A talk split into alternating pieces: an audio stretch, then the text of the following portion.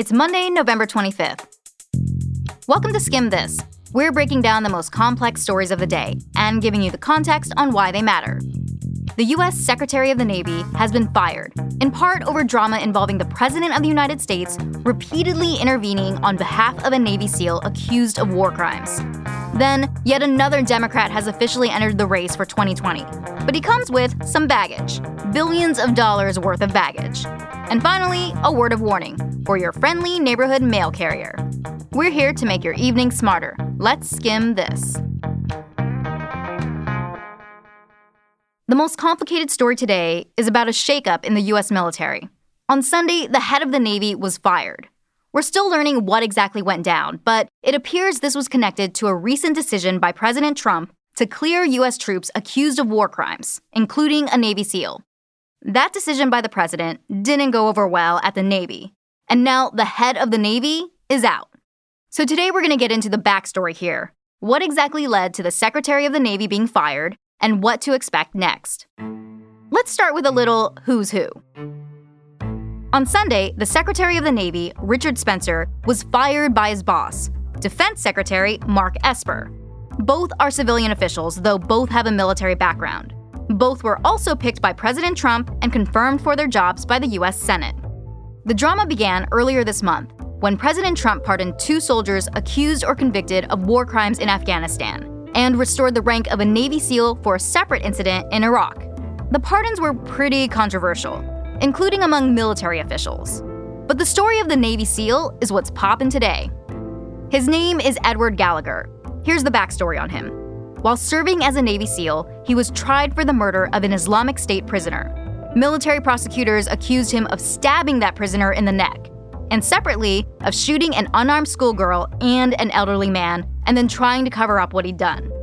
Members of his own SEAL team testified against him, but Gallagher's legal team accused those witnesses of being liars with a grudge. Ultimately, the murder and attempted murder charges were dismissed by a military jury, but he was found guilty of one thing unlawfully posing for a picture with a human casualty. And for that, he was demoted and had his pay reduced. Until the president intervened and ordered that the Navy restore his rank and pay. How did that go over inside the military? Reportedly, not so well. After Trump restored Gallagher's rank and pay, officials in the Navy were reportedly frustrated that they had been overruled. And so, not long after, they signaled they'd begin an internal review to see if Gallagher was still fit to serve as a Navy SEAL. Which, if they determined he wasn't, would have meant Gallagher would lose his trident. Not like the one in Little Mermaid, but kind of. The trident is a pin worn by Navy SEALs, they get it after completing a rigorous training program. It depicts an eagle sitting on a trident and holding a pistol. It symbolizes the environments where Navy SEALs operate sea, air, and land. The New York Times reports that having your trident taken away is like being excommunicated from a church, as in, basically banished. And it looked like Gallagher might have gotten that punishment until, once again, the president got involved and tweeted that, quote, the Navy will not be taking away warfighter and Navy SEAL Eddie Gallagher's trident pin. He went on to say, This case was handled very badly from the beginning. Get back to business. This led a bunch of very high ranking officials in the military to ask Trump to back off, including Defense Secretary Esper, who asked Trump to let the internal review process play out. But unbeknownst to Esper, someone else was pleading the case with the president too the Navy Secretary, Richard Spencer. Spencer reportedly tried to broker a side deal with the president, in which the Navy would go ahead with reviewing whether Gallagher was fit to remain a SEAL, but ultimately let him keep the trident and retire with his rank. If that sounds off to you, it kinda is. Spencer was basically determining the verdict of the review before the review even happened. And when Esper caught word that Spencer was trying to do this, he fired him, reportedly for going around his back and negotiating directly with the president. At least that's what officials in the Defense Department say.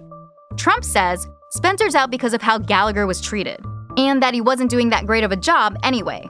But Spencer himself, in a letter to the president, said he didn't agree with the president's positions on, quote, good order and discipline, and that the president deserved a Navy secretary who did. So, what happens now?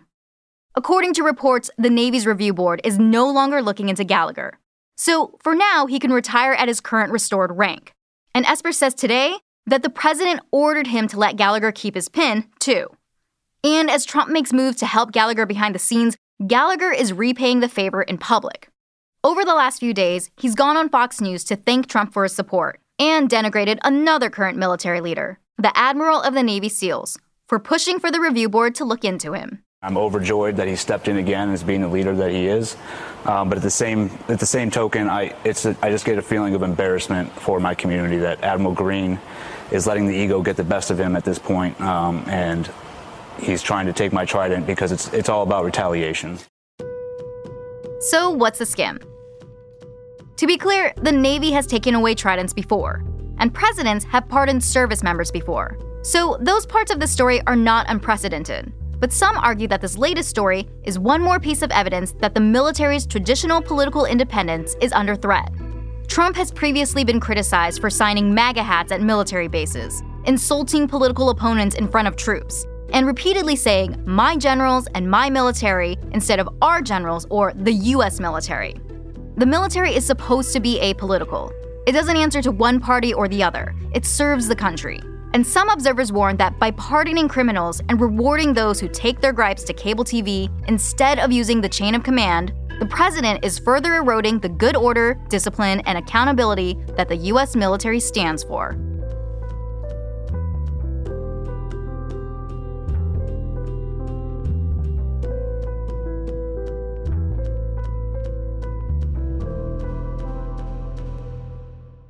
Will he or won't he? Turns out, he will. Yesterday, billionaire Michael Bloomberg officially threw his hat into the 2020 race, bringing the count of people running for president to 18 Democrats and 3 Republicans. Jobs creator, leader, problem solver. It's going to take all three to build back a country. We talked about Bloomberg on the show a couple weeks ago. He's a 77 year old former New York City mayor with a casual net worth of $54 billion, which, according to Forbes, makes him the ninth richest person in the world. After growing up middle class, he worked his way through college and began a long career on Wall Street, where he revolutionized financial news data with his media company, Bloomberg LP. From what we know about his campaign so far, it's definitely not traditional. Bloomberg is skipping out on the early primaries, putting his focus on Super Tuesday, which isn't until March. And he's already blown other candidates out of the water in ad spending, this week alone, he's booked over $31 million worth of television ads. That's reportedly the most any presidential candidate has ever spent on broadcast ads in a single week. So, expect to hear his name come up a couple times if you're tuned into TV over Thanksgiving break. But having deep pockets can also mean a lot of conflicts. Bloomberg's business holdings reach far and wide, with over 19,000 employees in 69 countries. Experts say that can pose a lot of issues if he becomes president, and is put in charge of public policies that could then impact those businesses and his personal finances. They say it would be in Bloomberg's best interest to divest from his businesses and step away. To be clear, this isn't a new problem. Many wealthy incoming presidents in recent years have either sold their high value business assets or put them in a blind trust to avoid any conflict of interest. From Jimmy Carter to Ronald Reagan, both Bush presidents, and Bill Clinton. Every president except for President Trump. Because importantly, divesting isn't required by law. It's more so seen as a demonstration that the president is putting the country's interests ahead of his or her own personal interests. So, what Bloomberg plans to do with his assets will be closely watched. But early indications show that he doesn't have a problem with stepping away. It's actually already something he's done before, when he was the mayor of New York City for over a decade. But in the meantime, he may take some heat for not stepping away now from his media company, Bloomberg News. So far, Bloomberg says, I've got this covered.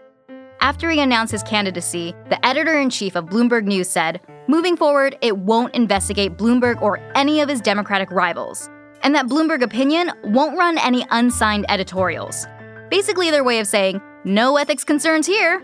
Though some journalists, including former Bloomberg employees, are saying that's still problematic, especially since Bloomberg News still plans to continue investigations into President Trump. In any case, the race is still on, and it's getting crowded in here with tons of stories to keep an eye on. This is one you may be seeing a lot about in the weeks to come, though maybe not on Bloomberg News.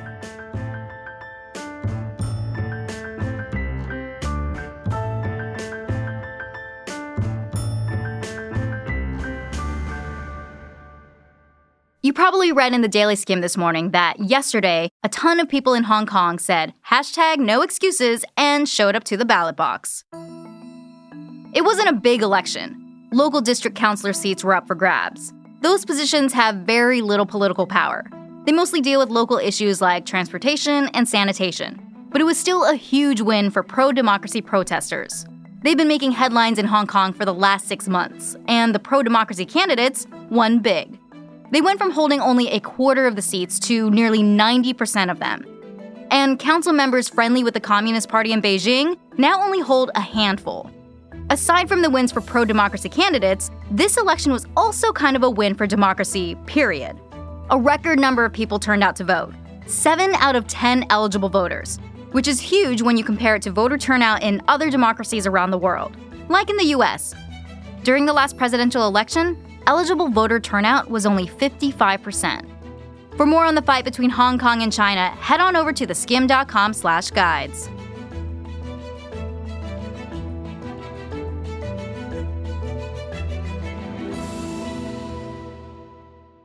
Before we go today, we've got a fun fact coming to you from Waukesha County, Wisconsin, where for weeks, a wild turkey has been stalking a local mailman. As Jeff Byrne drives from house to house, mailbox to mailbox, the turkey has gotten very attached. I'll be honest, the beginning was get away from the truck, but now I'm not even speaking to him. There were a few scares toward the beginning. Kind of jumped up and flapped his wings, feathers, or whatever it is.